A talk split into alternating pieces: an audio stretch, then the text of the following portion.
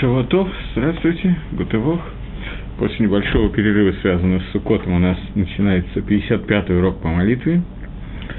И поскольку мы, в общем, обсудили, если я правильно помню, тфилот шаббата, молитву шаббата, то сейчас давайте поговорим о молитве, которая входит в абсолютно все молитвы, а именно о Кадише. Меня просили, чтобы я немножко разобрал Кадиш, но сколько я так вот могу, в двух словах, попробуем это сделать. Вначале, где читается Кадиш?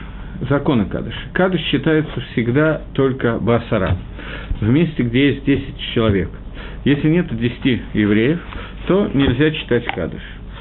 К душе тоже, когда есть десять, то говорится к душе, когда нету десяти, то к душе не говорится. Есть такая, э, такой, такая гемора, фактически, да, это гемора в трактате Сота, где гемора говорит «Алма амай камикаем», на чем держится мир, а к душе Десидрова амин ишмирабова, шелька да годата. К душе э, Десидра, мир стоит на к душе Десидра, к душе, которая говорится Кеседр, к душе, которая говорится в Седре, и на Амен Ишмираба, которому мы отвечаем в Кадише на Агоду. Хазар установили, что когда евреи учат Тору, то если мы учим Агоду, именно Агоду, почему именно Агоду, а не Галоха, я сейчас не буду обсуждать, если мы учили Агоду, то после того, как мы сказали слова «Агоды», есть десять человек, то говорится «Кадиш». И «Амен» и «Шмирабал», который говорится в этом «Кадише», на этом стоит весь мир. Теперь, э, где читается «Кадиш» во время молитвы? Это один «Кадиш». Есть «Кадиш», который читается во время молитвы, и во время молитвы «Кадиш» читается несколько раз.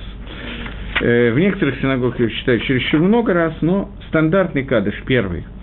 Э, после утренних брахот и э, до Псукей де-Зимра, до Мизмар Шинхару Кадабайт говорится Кадаш Дарабон, поскольку там есть небольшой кусочек Агодаты. После этой Агоды читается Кадаш Дарабон, первый Кадаш. Второй Кадаш читается перед Псукей де-Зимром, Кадаш и Том. Третий Кадаш читается после Псукей де-Зимра перед Шма, Хаци Кадаш. Потом после э, Кадаша, после Тахнуна читается еще один Кадаш, тоже Хаци Кадаш. И после, э, и после читается после чтения Торы, если в дни, когда читается Тора, когда не читается Тора, и когда читается Тора. После Ашрей Уволоцин читается Кадиш Шалем, Кадиш Тискабр, после этого, после Алейну читает Авель Кадиш, после Шир Шильом читает Авель Кадиш, и после э, Эйн Келокейну читается Кадиш Драбан. Это Кадишин, который читается каждый молитву Шахрис, молитву, остальные молитвы есть еще добавочные Кадиши. То есть, суть это Кадиша в том, что он читается между двумя различными частями молитвы. Между утренними бракот и Псукей де-Зимра, между Псукей де-Зимра и Шма, между Шма и Шманаэсра вечером, утром не считается, после Шманаэсра и так далее. Между разными частями молитвы раббану установили нам говорить Кадиш. И установили это, тфилу Кадиша установили на, не на иврите, а на другом языке, на языке, который называется арамит, арамейский язык. И вот на этой нукудеме вначале остановимся. Почему Кадиш – это единственная тфила, которая установлена на арамейском языке? Э, говорит Мидраш, Тосфос Гемари Брохас приводит этот Мидраш, который говорит, что Кадиш сказан на арамейском, потому что Малахи и Ашарет, ангелы, не знают арамейского языка, и для того, чтобы они не ревновали, то поэтому мы говорим Кадиш на арамейском языке. И надо пытаться понять, что означает это, это высказывание наших мудрецов, что означает Мидраш, который говорит, что ангелы ревнуют, когда мы говорим Кадиш, а ангелы арамейского не знают, они так, в общем, иврит знают, арамейский не очень. То поэтому установили Кадиш на арамейском языке. Дерих Агаф это не имеет отношения именно к Кадишу, но существует махлоки с решением, что означает, что ангелы не означают, они знают арамейского, а то, что они не знают арамейского, это сказано Мифураж. А про остальные языки есть мнение, что они не знают арамейского, и тем более остальные языки. Есть мнение, что арамейского они не знают, но другие языки они знают. И навкамином разница между этими, молит... между этими мнениями это относительно того, какую тфилу мы можем говорить на русском, на английском, на японском и так далее, а какую не можем. Потому что есть определенное количество молитв, которые нельзя говорить без миньяна, поскольку не имеет смысла, малахим не могут ее донести до а-Кодеш Барух Ху. Если мы находимся в миньяне, то Шехина, божественное присутствие, находится вместе с нами, и в такой ситуации нам не обязательно говорить молитву на том языке, который ангелы могут поднять ко Всевышнему, она и так поднимется. Но существуют определенные, э, определенные молитвы, которые мы говорим, можем говорить, или не можем, это шейла, не на иврите, в случае, если нет миньяна, поскольку Малахей Ашары там не поднимают молитву, а только те молитвы, которые не знают. Поэтому есть алахот, которые говорят, что определенные молитвы мы говорим только на иврите. Но кадиш установлен только на арамейском, для того, чтобы Малахей Ашары не ревновали. И надо немножечко понять, на каком-то уровне минимальном, понять, что означает ревность Малахея Ашарет и почему мы говорим кадыш на арамейском языке. Вначале о ревности, а потом в арамейском языке. Существует два вида понятия кина, два вида понятия ревности. Первое, когда, ну, грубо определим это так. Я вижу, как какой-то человек едет на какой-то супер какой-нибудь там машине, я не очень разбираюсь, кадиллаки, форды и так далее, что-то такое. И мне тоже очень хочется такой машины, поэтому я ревную и переживаю по поводу того, что у него есть, а у меня нет. В этом случае эта ревность проходит в случае, если у меня появляется такая же машина. Поскольку у меня уже эта штука есть, то моя зависть, моя ревность проходит. Есть второй вид ревности, которая, я вижу человека, который едет на какой-то машине, у меня появляется такая же машина, но ревность не проходит. С чем это связано? Это второй вид ревности. С чем это связано? Я вижу, что человек в том виде, в котором он есть, он не имеет никакого отношения к тому, что он получил. Поэтому я ревную то, что у него есть такой маамат, такой уровень, несмотря на то, что это никак не эпогея, это не связано с тем, что у меня нету или есть этот уровень. Я ревную за то, что он к этому не относится, и тем не менее он становится таким человеком. На каком-нибудь примере это можно представить очень легко. Какой-то, несколько есть ученых, и в лаборатории выбирается, назначается какой-нибудь совершенный дебил, который, в принципе, не, не точно к науке не имеет отношения, к технике, но просто с трудом знает таблицу умножения и так далее, но путем каких-то интриг он становится зав. Лаборатории. И ему завидуют люди. И когда какой-то ученый получает должность заведующей соседней лаборатории, у него эта ревность не проходит. Потому что он знает, что этот Вася, который стал заведовать лабораторией, не имеет никакого отношения к науке. Поэтому он ревнует как бы за науку. Когда мы говорим о ревности Малахей Ашарет, мы говорим о, второй, о втором виде ревности. Речь не идет о том, что Малахей Ашарет переживают, что вот мы, люди, говорим кадыш, а они, Малахей Ашарет, не могут сказать кадыш. Об этой, этом не идет речь. Малахей Ашарет – это бриот, творение, не знаю, как их назвать, творение, которое находится на совершенно ином уровне. С одной стороны, душа человека намного выше, чем душа ангела. С другой стороны, пока душа человека находится в теле, мы находимся много ниже, чем Малах. Малах, его единственная функция – это служить а-Кодеш Барух Ху, служить Всевышнему. Поэтому ему, в принципе, все, что ему требуется, чтобы люди тоже служили Творцу и выполняли то, что от них требуется. Но в тот момент, когда мы говорим здесь, в Нижнем мире, из Гадельва, из Кадеш, Шмей Рабо, говорим Кадеш, к которому, как видят Малахей Ашарет, мы не имеем никакого отношения, то им это обидно, и они могут ревновать. Поэтому кадыш дан на арамейском языке, к которому Малахей Ашарет не имели, не имеет отношения, для того, чтобы они не знали, не могли перевести, не могли уловить то, о чем мы говорим, для того, чтобы не возникла эта ревность. Это простое объяснение мидраша. Но чтобы немножечко с ним как бы подружиться, с этим мидрашем, познакомиться, надо немножко объяснить, что такое сафа, язык, который называется язык арамит, и что такое язык, который называется лашон а-кодеш, язык души. Это две разных части ров молитв, большая часть филот, которой мы молимся, и, естественно, молимся не на арамейском, а на иврите, на лашон а-кодеш, не на иврите, кроме кадыша и еще одной молитвы, которая к душе десидра как раз, к душе, о которой мы говорим в эволюцион, о которой мы говорим не на арамейском языке, не на иврите, а на арамейском языке. Это перевод к душе. Того кадош, кадош, кадош, который обычно говорит на иврите, на арамейском, мы говорим это во время молитвы эволюцион. Остальные молитвы установлены на иврите. Немножечко займемся этими двумя языками. Прежде всего, я хочу обратить ваше внимание на Гемору в трактате Мегила Дафтет. Гемора говорит, что арамейский язык был дан на Синае, на горе Синай. Единственное, что значит арамейский язык дан на горе Синай, что имеет в виду Гемора? Гемора говорит о том, что Таргум Онкелос, существует перевод Онкелоса на арамейский язык, И существует такой мингак, обычай, заповедь, трудно даже определить, что это такое точно. Когда мы обычно по шаббатам это делаем, мы читаем два раза недельный отрывок и один раз э, перевод на арамейский язык. Это называется «Штай микр Таргум Эхад», такой обычай, который делают практически все евреи, которые читают всю Тору два раза на иврите и один раз на арамейском языке. Так вот этот Таргум Онкелос был дан на горе Синай. В дальнейшем он был забыт, и Онкелос Агер, племянник Титуса, восстановил его, и им мы сейчас пользуемся. Но сам язык арамит и Таргум на арамейский язык был дан на горе Синай. И в Торе, в одном месте, правда, но в Торе встречаются э, два слова на арамейском языке. В тот момент, когда Иаков заключает завет с Лаваном, когда Иаков убегает от Лавана и идет навстречу к Исаву, идет в Эрец-Исроэль, Лаван его догоняет, и на границе они встречаются, и договариваются, и делают завет. И э, они кладут камни, груду камней в качестве знака завета, который они делают. Иаков это называет, называет это место Галь-Эд. Галь – это груда камней, это свидетельство. Груда камней, которая работает как свидетельство, а Лаван, сказано в Торе, назвал его на арамейском Ягар Сахдуса. Тоже груда камней, только Тора употребляет это два слова на арамейском языке – Ягар Сахдуса.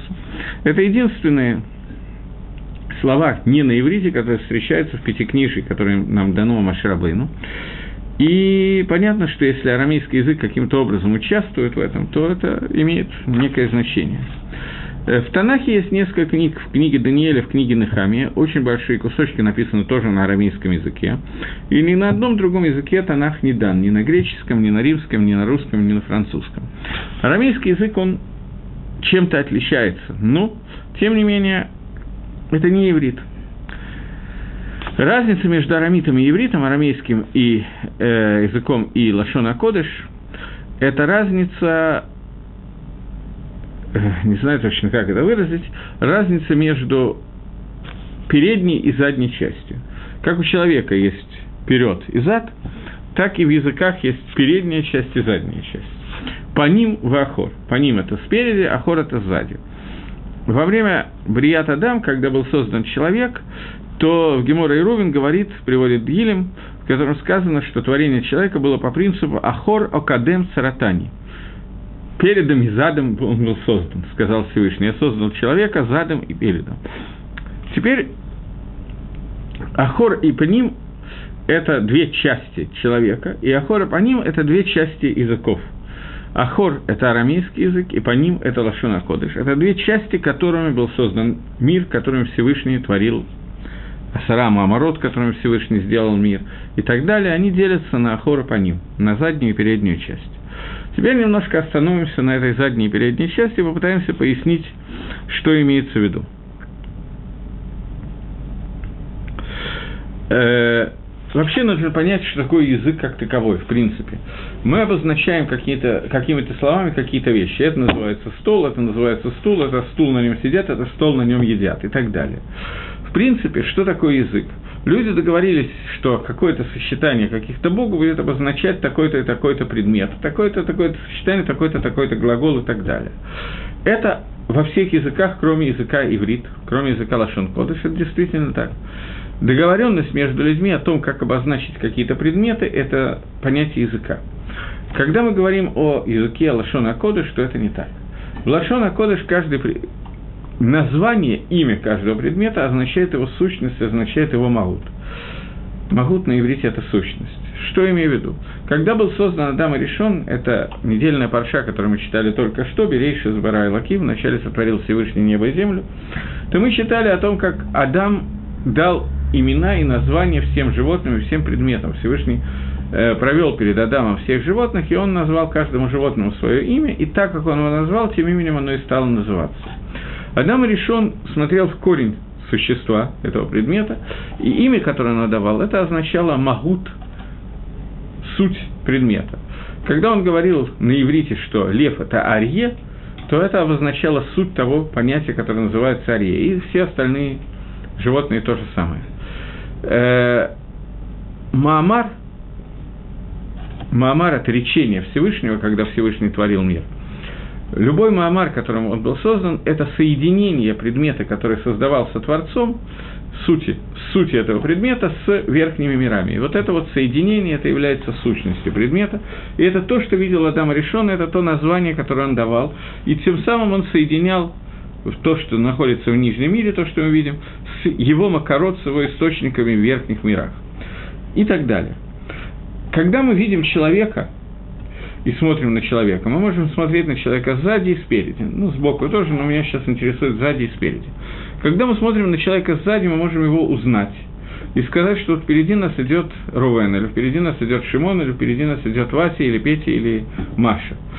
Когда мы смотрим на человека спереди, мы тоже узнаем этого человека, но кроме того, что мы его узнаем, мы видим сущность его. По ним лицо, по ним это передняя часть человека, а хор – это задняя часть человека. Когда мы смотрим сзади, мы можем узнать человека и знать, кто это. Когда мы смотрим спереди, мы видим лицо человека, мы можем определить настроение этого человека, смеется он или плачет, болит у него зуб или, наоборот, все хорошо, поссорился он с женой или в данный момент играет с ребенком и так далее. Когда мы смотрим сзади, всего этого не видно. По ним передняя часть – это слово «лицо», по ним. По ним происходит от слова «пним». «Пним» – это внутренность. Лицо человека определяет его суть, его внутренность. Также, когда мы даем какое-то название предмету, вещи, человеку, то, что мы описываем, когда мы даем это название на арамейском языке, мы даем это название, которое говорит нам о том, о чем идет речь. Но когда мы говорим об этом же на иврите, то мы входим в сущность и объясняем, о чем идет речь, дотрагиваясь до пнемиюта, до внутренности этой вещи. Есть такое предложение в Торе, которое было несколько недель назад, оно читалось, когда Моше Рабейну попросил Всевышнего «Ирени эт квадеха» – «Покажи мне свой кавод». Что такое «покажи мне свой кавод», когда попросил Всевышний? Когда Ам Исраэль сделал Эгаль Заарф, сделал золотого тельца, то после этого Моше Рабейну молился Всевышнему о том, чтобы Акодыш Баруху простил народ, который сделал этого тельца. И Всевышний, когда Моше Рабейну молился Всевышнему о прощении, он употребил заслуги Авраама, Ицхака и Якова. И Акодыш Баруху простил Ам Исраэль, но сказал ему: «Моше, ты думал, что когда ты упоминаешь заслуги Авраама, Ицхака и Якова, то ты использовал самое большое оружие, которое у тебя есть, скутовод, награда отцов. Это не так». Награда отцов – это действительно очень большое оружие, это очень большой уровень, но существует ситуация, когда даже в тот момент, когда у евреев закончились схуйот, которые были у наших отцов, схутовод пропал, кончился, тем не менее у нас есть возможность получить прощение благодаря Шелоше Срамидот Рахамим, тринадцати принципам милосердия, которые были даны Моше на Синае. И там сказано, что Всевышний облачился в талис, Кибы и холь, как будто бы Всевышний облачился в талис и сказал Шелоше Срамидот, и сказал, что каждый раз, когда вы будете передо мной говорить Шелоше Срамидот, то народ Израиля будет получать прощение. Когда Моше понял, что он находится в таком, на таком высоком уровне, что это эт рацион, время угодное Всевышнему, он попросил Всевышнего Тиреля эт квадеха, покажи мне твой кавод, раскройся мне. Попросил, я не буду сейчас входить, что именно он просил, что именно хотел Моше, что ему было непонятным и что он хотел, чтобы Всевышнему раскрыл, но он хотел, чтобы Всевышнему раскрыл на более высоком уровне себя. И сказано, что, Моше, что сказал Всевышний Моше, что э, «я проведу свой кавод перед тобой, вараита это хараю панайло эру, и ты увидишь э, меня сзади, а спереди ты меня не увидишь». Есть много объяснений, которые говорят, что именно Всевышний открыл Моше. Есть мидраш, который говорит, что Моше увидел головной узел на тфилине Всевышнего. Когда мы надеваем тфилин э, на голову, у нас сзади есть узел. Левое и правое арцуя соединяются в букву «дал», специальным способом завязано. Вот эту «даль» от Всевышнего увидел, э, увидел Моше Рабейну, Акодыш Барух Ху ему раскрыл. Сам, сам тфилин не раскрыл, но эту «дал» от раскрыл. Но то, что меня сейчас интересует в этой истории, это пируш, который дает комментарий под названием «Сфорно». Он пишет: «Раиси это харай, тире эйхти е паулат кольше лематамемену». Ты увидишь действия, которые происходят на, на более низком уровне. У панай лойра, а панай ты не увидишь, лица моего ты не увидишь, ты не увидишь, ты увидишь все, кроме меня. То есть ты увидишь, как мой мациют, как мое существование, Машпия, влияет на мир. Но самого меня ты не увидишь. То есть Моше Рабейну просил показать ему самые высокие уровни. Всевышний ответил, что самые высокие уровни ты не можешь увидеть, но то, что из них выходит, ты увидишь. Таким образом, как Сфорно переводит слово «панай» в «ахарай». «Панай» – это наиболее верхние уровни, и «ахарай» – это наиболее низкие уровни, следующие за ними, то, что из них вытекает. Таким образом, используя это, мы можем, используя этот Сфорно, можем попытаться понять, что такое лашон кодеш и что такое лашон арабит. Лашон кодеш – это то, с помощью чего мы доходим до самой сущности предмета, и ахарай – обратная сторона, арамейский язык – это то, с помощью чего мы видим то, что вытекает из этой сущности, но не входит в саму сущность. Это объяснение того, что называется арамейский язык. И если мы объясним так, как я только что объяснил, то можно легко понять, почему Малахей Ашерет, ангелы, владеют лашон кодышем и не владеют арамейским языком. Малахей Ашерет – это существа, которые созданы, они существуют многих видов, нескольких видов. Существуют Малахей Ашерет, которые были созданы с самого начала творения для того, чтобы осуществлять руководство Всевышним, влияние на этот мир, поскольку Всевышний продолжает влиять на этот мир каждую секунду. Если бы после того, как мир был сотворен, прошло бы какое-то мгновение, когда Всевышний оторвал свое влияние на этот мир, и мир был бы оторван от Творца, то мир бы исчез весь целиком. Поэтому не существует в мире ни одного предмета, который бы не существовал из-за того, что на него есть сейчас влияние, которое посылает Всевышний на этот мир. И, и ангелы были созданы... Я не знаю, такие высокие ангелы, имена которых нам известны, Михаэль, Гавриэль, Рафаэль, которые были созданы изначально во время творения мира для того, чтобы они осуществляли как бы этот мир. Понятно, что они осуществляют, Кодыш Баругу через них осуществляют. Существуют другие ангелы, которые создаются, и они исчезают каждое мгновение в тот момент, когда еврей сделает, делает какую-то мицву. То эта мицва создает ангела одного или двух, мицвасе – один вид, вид ангела, лимитойра – другой вид ангела. Но каждая мицва, которую мы делаем, она создает этого малаха, который влияет на этот мир. После того, как он осуществил то, что от него требуется, он исчезает. Но, тем не менее, ангелы существуют, и эти ангелы, эти малахим, они руководят этим миром. И Мидраш говорит, что нету ни одной травинки, которая бы росла бы в, этой мире, в этом мире, без того, чтобы малах бил ее и говорил ей «гдаль» – «расти». То есть не существует ни одного мгновения существования этого мира без того, чтобы Акодыш Баругу осуществлял этот рост и это существование. Это то, что я хотел сказать. И Малахей и Ашарет, они осуществляют этот промежуточный контакт между тем, что мы видим, и Акодыш Баругу, существует его прямо из Магута, из сущности. Для того, чтобы существовала травинка, они должны воздействовать на сущность этой травинки, и тогда эта травинка будет расти. Поэтому оружие Малахей Ашарет – это лашон а-кодеш, а не арамейский язык. Все остальные языки, кроме арамейского и лашон а-кодеш, они находятся между ними. Арамейский язык, он ахор, он находится сзади, то есть он отражает то, что выходит из корня, но сам, не затрагиваем самого корня. Остальные языки, есть мнение, что они находятся еще ниже, что они даже этого не отражают. Есть мнение, что они находятся как бы чуть-чуть выше, чем арамейский язык. Они э, имеют некое отношение к сущности, но это не лашон а-кодеш, это не, не отражает саму сущность, но это не ахор, это не затылок, это не обратная часть. И в связи с тем, что я сейчас сказал, мы уже можем подойти к тому, чтобы обсудить, что такое кадыш и почему кадыш составлен на арамейском языке, то есть на языке, который таца, результат без сущности, не входя в сущность, не входя в понимание. Теперь мы попробуем э, пытаться это разобрать.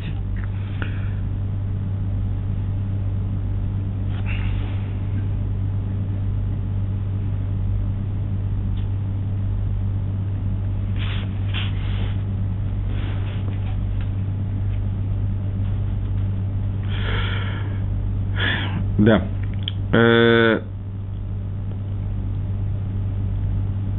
В книге Зогар сказано, о том, что к душе, о которой мы говорим, мы не, мог, не можем ее сказать только в присутствии десяти молящихся евреев, только во время молитвы, когда есть десять человек, потому что там находится Шехина.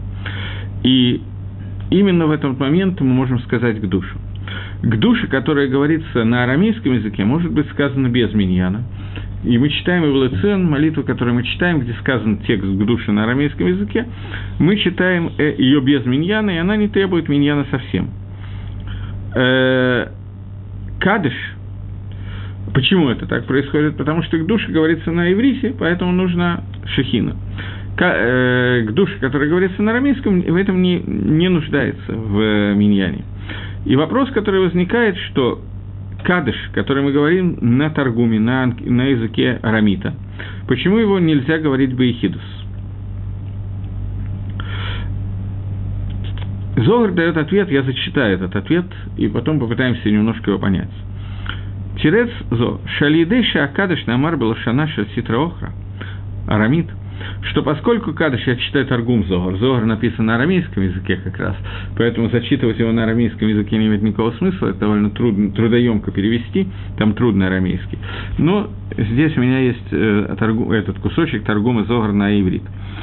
Аль-Едейши Акадыш Намар Белушана Шель Ситра Охра, что в связи с тем, что кадыш говорится на языке Ситра Охра, обратной стороны, Ситра Охра – это Ецар Гара, то, что создано для того, чтобы у человека была свобода выбора, и то, что создано для того, чтобы путать человека, и человек мог бы выбрать зло. То есть сторона зла, наверное, так это надо.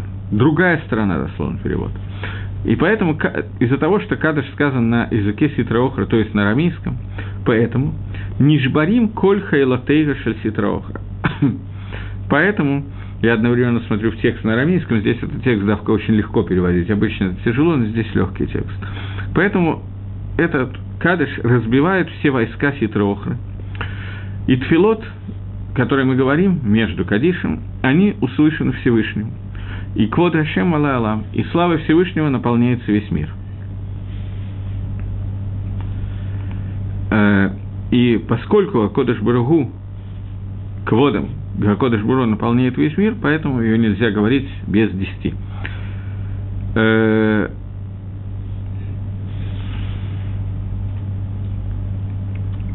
Я только что говорил о том, что шлихим, посланники, через которых Акодыш Барух Ху управляет этим миром, это Малахей Ашарет. Но это не единственные посланники. Есть посланники, это одна из тем, которые на самом деле, я не знаю, правильно ли я делаю, что говорю на эту тему, но поскольку я уже начал, то я буду говорить. Но в Урахум и Кабараон постараемся это сделать так, чтобы не входить во много деталей. Эти вещи, которые как бы лучше не, не сильно обсуждать. Но поскольку меня попросили говорить о кадыше, я не знаю, что еще можно сказать о кадыше, кроме этих вещей, как иначе его объяснить, то, наверное, мне надо это сделать. Существует, Акодыш Барух Ху создал этот мир, и целый магалах, целый путь, как дерево, которое спускается с самого верха до низу, различные этапы, с помощью которых Акодыш Барух Ху доходит до самого низа и руководит этим, этим миром сверху вниз. Аризаль, описывая это дерево, написал книгу, которая является, в общем, одной из основных книг Каббалы, которая называется «Эц Хаим». «Эц Хаим» Гилам Авикенба сказано о Торе. Тора, она называется «Эц Хаим», и Аризаль назвал книгой «Эц Хаим», книга, которая рассказывает весь Магалах и Штолшилут Аламот, то, как спускаются миры один за другим, и внутри них на какой-то достаточно низкой ступени, если можно так сказать, находится Малахим Шлихим, который управляет этим миром. Но кроме этого, Акодыш Барух Ху создал ситра-охра, обратную сторону. Ситра-охра – это тоже целое дерево, которое напоминает дерево Эц Хаим, с помощью которого происходит Штолшилут Аламот, для того, чтобы на каждом уровне создать так, чтобы на каждом уровне был некий цимцум, некое сокрытие влияния Всевышнего, для того, чтобы в конце концов мы видели то, что мы видим сегодня, здесь, для того, чтобы у нас могла возникнуть ситуация, когда человек будет не знать, чего от него хочет Гашем, и, не дай Бог, даже дойдет до той ситуации, что просто не будет знать, существует Творец или нет. Таким образом, мир как бы параллельно, Акодыш Барух Ху управляет миром через две структуры. Одна из этих структур – это ситра-охра. Понятно, что управляет по-разному и так далее, но это как раз то, во что я не буду входить.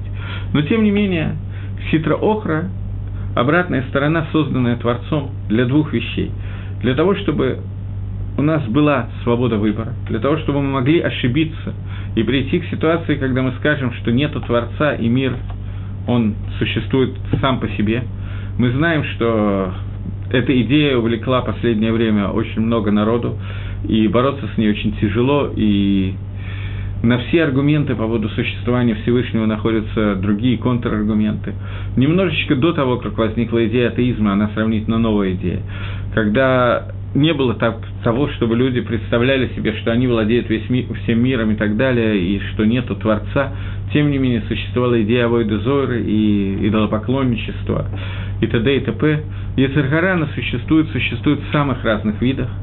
И нужно это, во-первых, для того, чтобы у человека была свобода выбора, потому что если нет свободы выбора, то нет понятия, которое называется авойда. Работа, служба Всевышнему. Мы созданы, этот мир, это мир авойды, для того, чтобы мы делали какие-то действия для того, чтобы существовали мицвот. Для того, чтобы существовали мицвот, невозможно, чтобы существовали мицвот и не существовал аверот. Отсутствие мицвы – это авейра и так далее. Поэтому они должны существовать для того, чтобы мы здесь, в Нижнем мире, осуществили свой выбор. Это первое, для чего существует вся структура ситроохры. И вторая вещь, для которой она существует, это для того, чтобы у нас было наказание, оныш, который мы получаем за авейру, для того, чтобы путем этого оныша, путем принятия этого наказания мы могли бы очистить себя от тех авейрот, которые мы сделали, и прийти к состоянию, которое называется к душе, святость, тагара и так далее. Поэтому один из мидрашим, который такой очень известный мидраш, я думаю, что я его уже приводил, мидраш говорит э, на парша Берешит, что «Вейрай лаким эдгаор китов», и увидел Всевышний свет, что он хорош, говорит мидраш «Тов» — это Ганеден, Тов Миот — очень хорошо, это геном. Геном – это то, что дает возможность исправить какие-то ошибки. Для того, чтобы была возможность такое сделать, существует целая система Малахим Ситроохра и целая система структура Ситроохра, которую назовем, для того, чтобы не входить в детали, как она и как построена, и так далее, назовем ее клипот, в которых клипот – это как оболочки, в которых погряз этот мир, и мы с вами тоже, из которых мы должны постепенно выбираться. Когда мы говорим «кадиш», мы говорим его таким образом, что он позволяет нам разрушить эти клипот и сделать бирур, выбраться из этих клипот. Поэтому «кадиш» должен быть сказан именно на арамейском языке, потому что арамейский язык – это язык, который относится к ситрёхре, относится к этим клипот. Он как бы есть то, что называется «ахор». Существует «цад паним» и «цад ахор».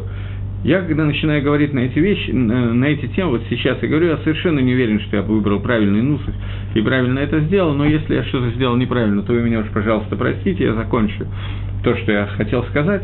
И мы говорим о том, что есть паним и ахор. Паним – это лашон а-кодеш, ахор – это арамид. Паним – это вне, внутренность, это передняя сторона, и ахор – это задняя сторона. Ситра-охра, она так и называется обратная сторона, дословно. Поэтому язык арамид, он относится к этой обратной стороне. Он описывает то же самое, тоже к душу, тоже святость Всевышнего, ту же службу Всевышнего, но с обратной стороны. Обратная сторона – это сторона клипот. Для того, чтобы разрушить эти клипот, к ним надо прикоснуться. Поэтому своим кадышем мы к ним прикасаемся. Теперь вопрос, который здесь возникает, как это связано с молитвами, и почему кадиш является ставкой в молитве. Для этого на секундочку мы оставим понятие тфилы и оставим абсолютно все, и поговорим на такую тему. Есть понятие ребенка и взрослого человека. Катан вегадоль. Чем отличается ребенок от взрослого человека? Я понимаю, что есть много различий, но я хочу сейчас какое-то одно различие. Я думаю, что вы согласитесь, что это различие присутствует. Э, ребенок называется катан в возрасте одного дня, одного года, десяти лет и так далее. Его катнус, его младенчество, его понятие катан, одно из его определений – это такая вещь, если у кого-то из тех, кто меня слушает, есть дети, то они сразу меня поймут. А те, у кого нет дети, тоже, на самом деле, поймут довольно легко. Если вы когда-то наблюдали по поводу того, как ребенок хочет конфетку или хочет чего-то, что есть у другого ребенка, мячик, не имеет значения. И вот он хочет сейчас этот мячик. И ему начинают объяснять, что это мячик Машеньки, не надо у Машеньки отнимать мячик, потом мы тебе купим еще что-то и так далее. Разговор в пользу бедных, как со стенкой. Ребенок, в принципе, не в состоянии понять, что существует кто-то, кроме него. он рождается в качестве ребенка. Изначально для него нету никого, кроме него. Ему болит живот, он кричит «э-э-э». Еще что-то, он тоже кричит, он хочет кушать, он кричит. Единственная реакция, которая у него есть, когда он родился, на все что угодно он зовет, кричит, потому что мне надо. Все. Через какое-то время ребенок обнаруживает, что, оказывается, кроме меня существует мама. Это позитивное явление. Папа тоже хорошая вещь. Еще через какое-то время ребенок начинает понимать, что мама и папа, они, оказывается, могут что-то разрешить, а что-то не разрешить. Это уже ребенок становится немножко старше, он уже почти гадоль, он уже понимает нельзя, можно, какие-то совершенно фантастические вещи. Изначально всего этого нету. Если только я хочу, значит, мне сейчас немедленно это надо. И больше ничего. Это нормальное состояние катана. Состояние, когда ребенок немножко гадоль, это состояние, когда он начинает лейтхашев считаться с окружающей средой. У него начинают возникать какие-то мысли по поводу того, что существует не только он, и он должен каким-то образом что-то еще с кем-то считаться. Но почему он должен считаться? Только потому, что иначе меня накажут, иначе я, иначе я не получу, иначе мне не дадут и так далее. На самом деле Лемайса, он просто понимает, что его «я» должно каким-то образом сосчитаться еще с чем-то. Все время, что он катан, нету ничего, кроме его «я». И это происходит далеко не только у ребенка. Когда приходит бар-мицва, потом человек становится тринадцать, четырнадцать, восемнадцать, двадцать, сорок лет, у него рождаются дети, собственный ктанил, он себя считает гадоль, по большому счету он далеко не всегда далеко ушел от этого ребенка. Эгоизм, который заложен в каждом человеке, его «я», оно выражено в достаточно серьезной форме. Клипот этого эгоизма, этой ситроохры, которая называется катан, они находятся абсолютно всюду. Для того, чтобы это понять, я хочу привести вопрос, который задал, я не помню, кто автор этого вопроса. Я видел в книжке «Катан о Минхагейга», «Катан и его Минхаким». Я видел от имени Хатам Софера, но я помню, что еще кто-то задавал этот вопрос. Вопрос такой. Когда ребенок рождается, говорит Гемора в Сангедрине, Гемора спрашивает, в какой момент Ецер Гора входит внутрь человека. Отвечает Гемора, что в момент, когда он выходит из мамы, вот в ту секунду, когда он вышел из мамы, у него входит Ецер Гора. Шинамар, Гемора приводит пасук, «Уба петах хата сравец». Прямо у петаха, петах – это вход, в данном случае выход из мамы, находится хат, находится грех. Прямо с того момента, как он вышел из мамы, он соприкасается с понятием хет, в него входит Ецер Гора. Ецер готов, хорошее побуждение, не входит в ребенка до возраста тринадцати лет, до возраста бар-мицвы. В тот момент, когда он стал бар-мицвой, в тот момент к нему пришел Ецер готов. Настолько, что Ахроним задают вопрос. Последние комментаторы задают вопрос, такой полушуточный вопрос, но вопрос, что есть закон, по которому поле, на котором кто-то сидел три года, это поле становится этого человека. Три, три года хазоки владением поля определяет то, что теперь я становлюсь баалим этого поля. Если три года, а тут не три, а тринадцать лет, Ецер Гора владел полностью телом ребенка, то когда ребенку становится тринадцать лет, каким образом Ецер Готов может туда прийти и где оно помещается, как он может вытеснить Ецер Гору и войти туда? Ецер Гора уже полностью завоевал человека. Это вопрос, который я видел, задают несколько охронников. Один из ответов, что ломак зиким банахасей катан, что катан, на, на имущество катана нету хазока. Другой ответ, что Ецер Гора называется ксиль, мелых ксиль, сумасшедший, у сумасшедшего нету хазоки. Есть несколько ответов на этот вопрос, такие шуточные ответы. Но, тем не менее, вопрос задается. Ецер Гора начинает владеть человеком, когда он катан. И это вид Ецер Горы, который называется катан. Так вот ее и называют. Это вид Ецер Горы, который есть.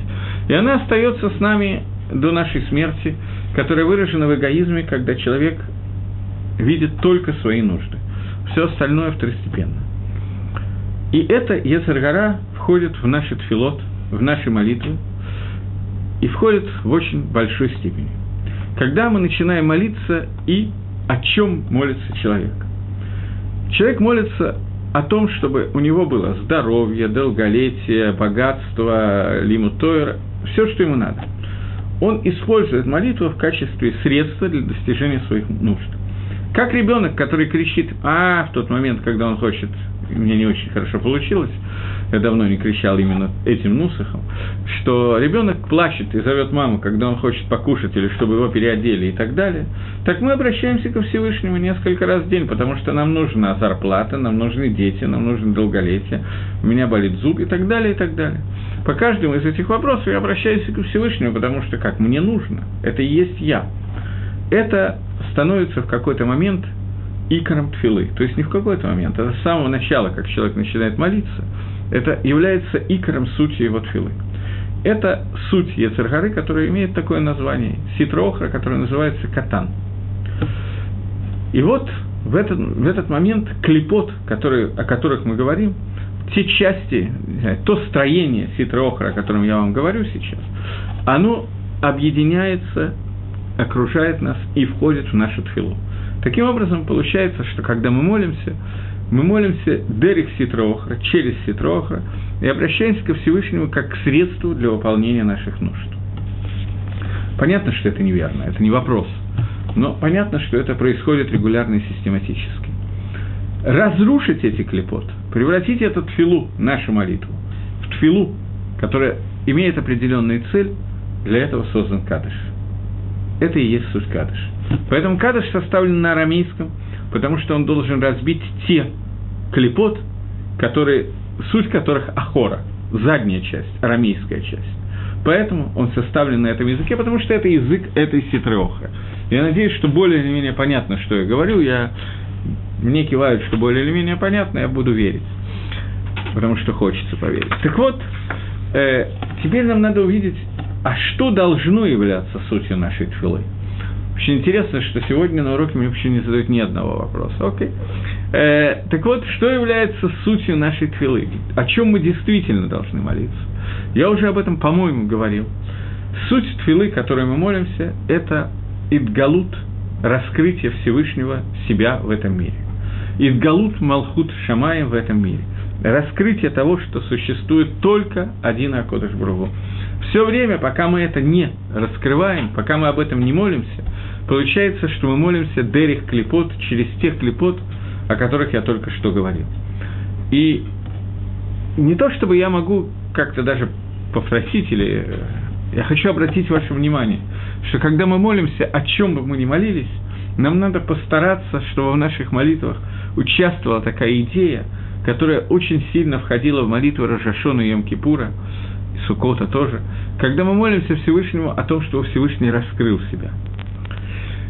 После того, как я это сказал, возникает один не очень понятный момент, на котором надо остановиться. Если все, что я говорю, верно, если единственное, что мы должны говорить в молитве, это мы должны сказать в молитве о том, что Всевышний, ты один, единый, и раскройся, пожалуйста, в этом мире, раскрой свое единство.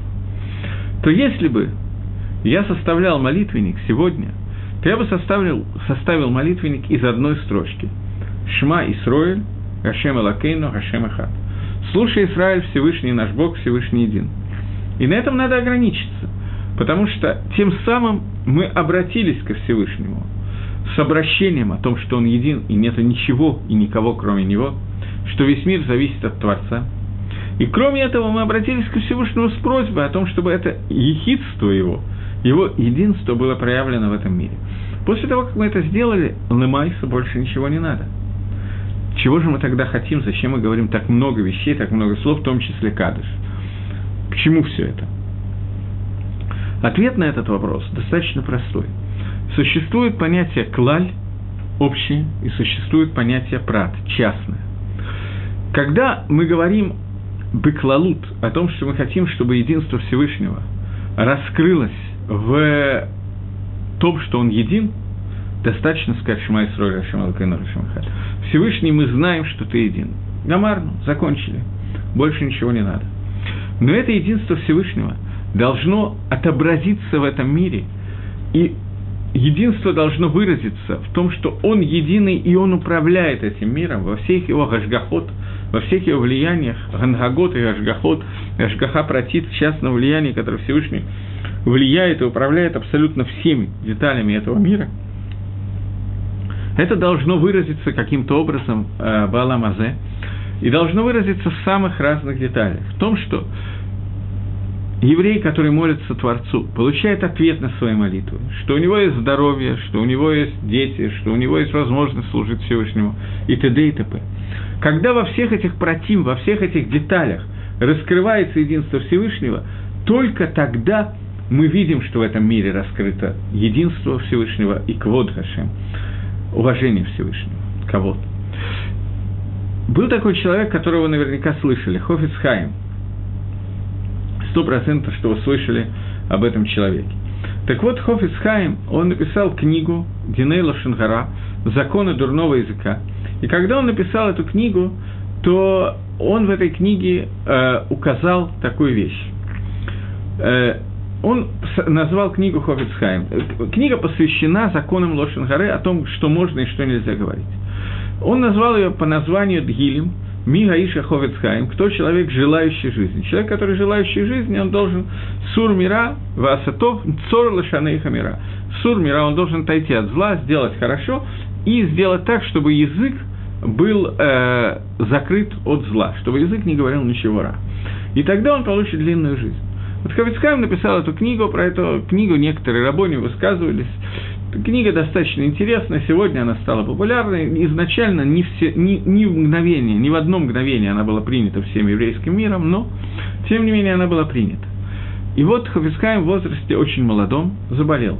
Заболел так, что врачи сказали, что он э, умирает. Хафец Хаим обратился с молитвой ко Всевышнему.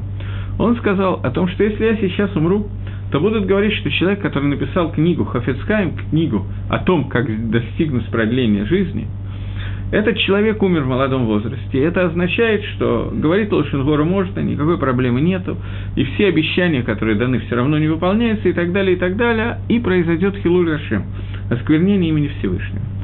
Всевышний ответил на его молитву, Хафец Хаим выздоровел от той болезни, которой он болел, и прожил еще, не знаю сколько лет, но прожил больше ста лет в результате, умер в очень пожилом, сто семь лет или сто четыре года, я не знаю точно, в очень пожилом возрасте умер Хафец Хаим.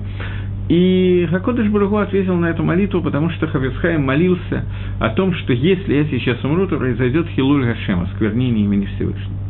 Я думаю, что многие из нас тоже могут помолиться тем же Нусовым. Гашем, сделай так-то и так-то, иначе будет Хилуль Гашем. Но на самом деле нас будет очень мало волновать Хилуль Гашем. Нас будет волновать желание получить собственные блага через нашу молитву. То есть то, о чем я говорил. Будем обращаться ко Всевышнему как к средству для получения того-то и того-то. Средство удовлетворения своего катнута, своего детства. Не знаю другого слова на русском. Так вот, э, для того, чтобы квод Гашем было проявлено в этом мире, оно должно проявиться во всех деталях, о которых мы молимся в девятнадцати брахот Шманаэсра. Во всех девятнадцати брахот Шманаэсра, восемнадцать брахот и одна добавочная, это различные проявления Творца, Который, в который наше поведение вносит бгам, и мы просим Гашема, чтобы этот изъян был ликвидирован. В тот момент, когда человек, который, не знаю, любой из этих брахот, давайте возьмем Рафаэну, о здоровье, в тот момент, когда человек, который посвятил себя службе Творцу, он болеет, есть некий бгам, некий изъян в том, что извне это видится как недостаток Творца. И мы просим, чтобы Акодыш Бругу, что этот недостаток когда-то кончился. Что человек, который посвящает себя Всевышнему, чтобы он оказался здоровым, чтобы у него были все келим, все орудия для службы Творцу. Если мы действительно только бы об этом молились и не внесли туда ту клипу, о которой я говорил, клипу Ситрохры, когда мы рассматриваем эту молитву только как часть того, что требуется мне, и поэтому я прошу Всевышнего, чтобы он мне дал и так далее, то все было бы хорошо. Но мы этого не делаем, у нас есть проблема. Кадиш служит для того, чтобы разбить эти клипот и обратить, поднять наши молитвы и обратить их как молитвы полноценные для проявления атрибутов Творца и воли Творца и так далее. Поэтому, с одной стороны, бэклалут нам достаточно, в общем, нам достаточно сказать «Шма Исроэль, Ашем Элокейну, Ашем Эхад». Но для того, чтобы это проявление того, что Ашем Эхад, было проявлено в этом мире, нам нужно, чтобы оно было проявлено во всех деталях. Поэтому в молитву включены все детали, в которых оно должно проявиться. Когда мы доходим до деталей, мы, как я уже только что сказал, вносим туда свои проблемы, свои бгамим и свою клипу. Поэтому кадиш судит, создан для того, и говорится на арамейском языке, для того, чтобы мы могли проявить этот ихуд, а-кодеш барух ху, немножко другим путем. То есть, чтобы во всех протим, во всех деталях клипот были разбиты и проявился именно ихуд, единство Творца. Для того, чтобы немножечко, немножко коснуться того, что называется клаль упрат, общее и частное, я хочу войти в такую деталь, немножечко детальную деталь. У меня нету доски, я не могу написать, и я понимаю, что те, кто меня слушает, далеко не все видят, даже если бы у меня была доска, то поэтому я буду говорить, а вам придется попытаться уследить за этим.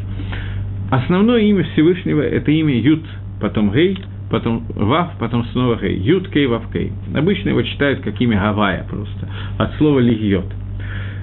В имени Ют, Кей, Вав, Кей содержится абсолютно вся информация Всевышнего. Другое дело, что мы не можем ее прочитать. Но вся информация, которую мы в состоянии были бы понять технически, она находится в этом имени Ют, Кей, Вав, Кей. Имя Всевышнего, которое одновременно поставлено во все времена, прошедшее, настоящее и будущее, глагол «быть», который поставлен на все времена, глагол «быть», который означает, что а-кодеш барух ху есть, был, есть и будет, независимо от существования этого мира, и что он «мигавеет коль алам», глагол «быть», поставленный в побудительное наклонение, «ефиль», что он делает так, чтобы мир существовал. Когда начинается разбираться это имя Всевышнего, то оно разбирается... В всяком случае, Бакабола, например, ну, в общем, на самом деле, сегодня это уже не только Бакабола делается, Макор, это мы, естественно, Шифрей Кабола, Зогар, Аризаль, но сегодня это на всех уроках, кому не лень, все это объясняют, и это понятно, мы, иначе мы не поймем, о чем идет речь. Существует понятие, которое называется «милуй». Что такое «милуй»? «Милуй» – имени Всевышнего. Имя Всевышнего состоит из четырех букв. Каждая буква имеет свой милуй. Например, буква «ют». Буква «ют» – это... десятая буква, ну, ют.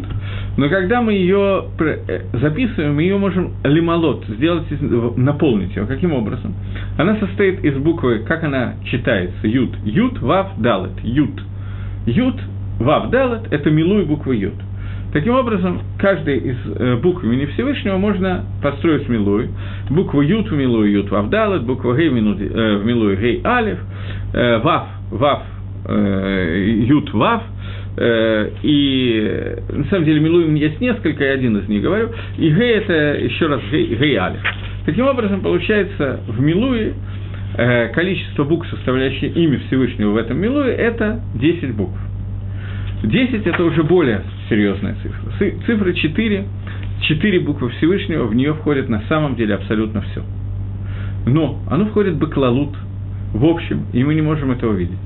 В десяти мы уже можем видеть через десять маамарот, которыми создан мир, через десять речений, которыми даны десять заповедей и так далее, и так далее. Если мы напишем эти буквы, которые я только что сказал, ют – это ют, вав, далет и так далее, мы напишем их в полном милуе, то есть ют, вав, далет мы напишем как буква первая, ют – это ют, вав, далет, потом вав как вав, ют, вав, потом далет как далет, Далат Ламит Тет и так далее, то мы получим двадцать восемь, двадцать восемь буквенный милуй имени Всевышнего.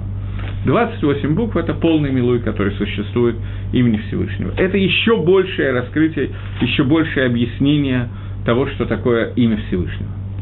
Кадиш, он состоит из…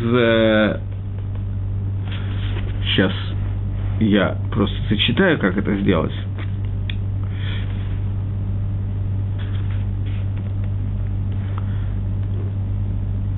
У нас есть сыруф, у нас есть сочетание трех имен Всевышнего, как мы их записали. Четырехбуквенного имени, десятибуквенного милуя и двадцативосьмибуквенного милуя. Вместе это, двадцать, это сорок две буквы. Это сорокадвухбуквенное имя Всевышнего, которое мы читаем в Каббалат Шаббат, Анаба, Коах и так далее. От Иштабах до Изгалаль в Кадиши. Сейчас, секундочку. Нет, нет, нет, это дальше, одну секундочку, одну секундочку.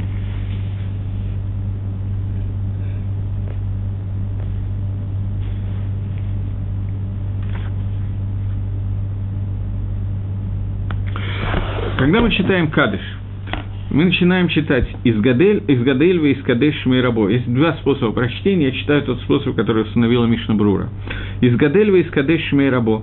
Потому что Мишна Брура считает, что э, из Гадельва, из Кадеш — это первые два слова Кадыша, которые написаны на иврите, а не на арамейском. Остальная часть Кадыша написана на арамейском.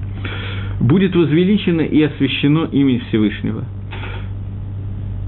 «Баалма ди бара» — в том э, мире, который ты создал. «Кирасой ваемлих малхусой». «Баихон умаихону вахайда коль бейс Исраэль багалау вазман кариф». Мы доходим до двадцати восьми, э, до двадцати восьми слов, до того, как вместе с Ишми, Амин и Ишмираба, которые мы читаем, это двадцать восемь слов, которые полностью включают в себя полный милуй, полный раскрытие вот того имени Всевышнего по буквам, которые я прочитал. Таким образом, что я хочу на самом деле сказать? Я слишком увлекся цифрами. А что я хочу на самом деле сказать? Кадиш построен таким образом, что он раскрывает от общего к частному и входит так же, как имя Всевышнего раскрывается через много букв, милуим и так далее, раскрывает все детали. И от одной точки мы выходим и раскрываем, и видим Ихуд Гашема, раскрытие Всевышнего в разных местах.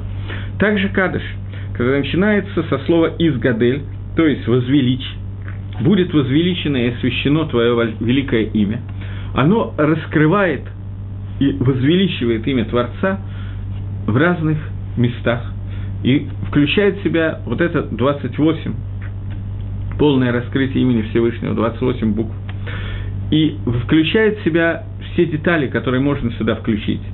Но главное, что во время Кадыша, о котором мы говорим на арамейском, мы нагим, мы дотрагиваемся до тех клипот, которые входят в нашу тфилу и вводят в эту тфилу понятие катнута, детства, эгоизма, и превращают нашу молитву вместо молитвы о возвеличении имени Всевышнего в молитву, когда мы используем Творца как некое средство для попытки достигнуть нашей нужды, здоровья, богатства и так далее. Когда мы говорим «кадыш», мы говорим несколько «кадышей», когда мы говорим «кадыш», суть его, он говорится только в миньяне, когда есть множество людей, множество, у каждого из них свои нужды, у нас есть одно общее, а именно «кидуш Ашем», то тогда мы обращаемся и просим Всевышнего: «Возвеличь и освети свое великое имя в этом мире, который ты создал, и будет царь царей при жизни и, и Баимейхан, и в эти дни, Бахаида Кольба из Исраиля, в жизни всего Израиля возвещено, Багалау Базманкари, в скорости в наши дни, и скажет Амен». После этого, когда мы все говорим Амен и Ешмей Рабами Варах, Амен, будет твое имя великое благословено Лааламу Лаалмей Алмая на, э, во всем мире и на все миры, то мы включаем в себя в простом объяснении, мы включаем в себя то, что оно освящено будет отныне и во веки веков. Более сложное объяснение, которое включает, что оно будет освящено Лаалам, оно будет освящено в мире Алам, имеется в виду Ацилус, в наиболее высоком мире, Улаалме Алмая, и оттуда это освящение перейдет в миры Брия, Ицира и Асия, в те миры. Асия – это тот мир, который мы видим, Брия и Ицира – это более высокие миры. Таким образом, оно восполнит освящение имени Всевышнего, восполнит все миры. Это суть Кадыша. И сказано, что человек, который во время Кадыша говорит «Иеш Мираба» со всей каваной, со всей силой написано, Тосфос говорит два пируша. Либо со всей силой, имеется в виду со всей громкостью, либо со всей силой, имеется в виду со всей каваной, на которую он способен. Даже если у него был гвардин Шельшевим Шана, на семьдесят лет был плохой псагдин, даже в этом случае его, ему обещано, что этот псагдин будет изменен. Поэтому отвечать на Кадыш, стараться ответить как можно больше, как можно лучше, это очень правильно. И существует определенное количество кадишем, которые надо стараться услышать или сказать каждый день. Кадыши, основные кадыши, говорит Шалиах Цибур, часть кадишем говорят, часть кадишем говорит, у меня осталась всего одна минута, поэтому я сокращаюсь, часть кадишем говорят авейлим, люди, которые находятся в трауре, и эти кадишем говорится каждый день э, в течение года, когда умер кто-то из родственников, родителей, по ним мы говорим кадыш в течение одиннадцати месяцев. Остальные кадишим по остальным родственникам не обязательно говорить одиннадцать месяцев, а, ну, икр кадыши – это по умершим родителям. По мнению Микуболим, нужно говорить кадыши не одиннадцать, а двенадцать месяцев, и э, принято одиннадцать месяцев. Э, это краткие законы кадыши. Я думаю, что поскольку я вижу, что я не все справился сказать, то некоторые законы кадыши, чтобы не, не, не очень сократить, мне придется в следующий раз закончить, и мы перейдем к Псукей де-Зимра, я думаю, на следующем занятии. Всего доброго, до следующей недели.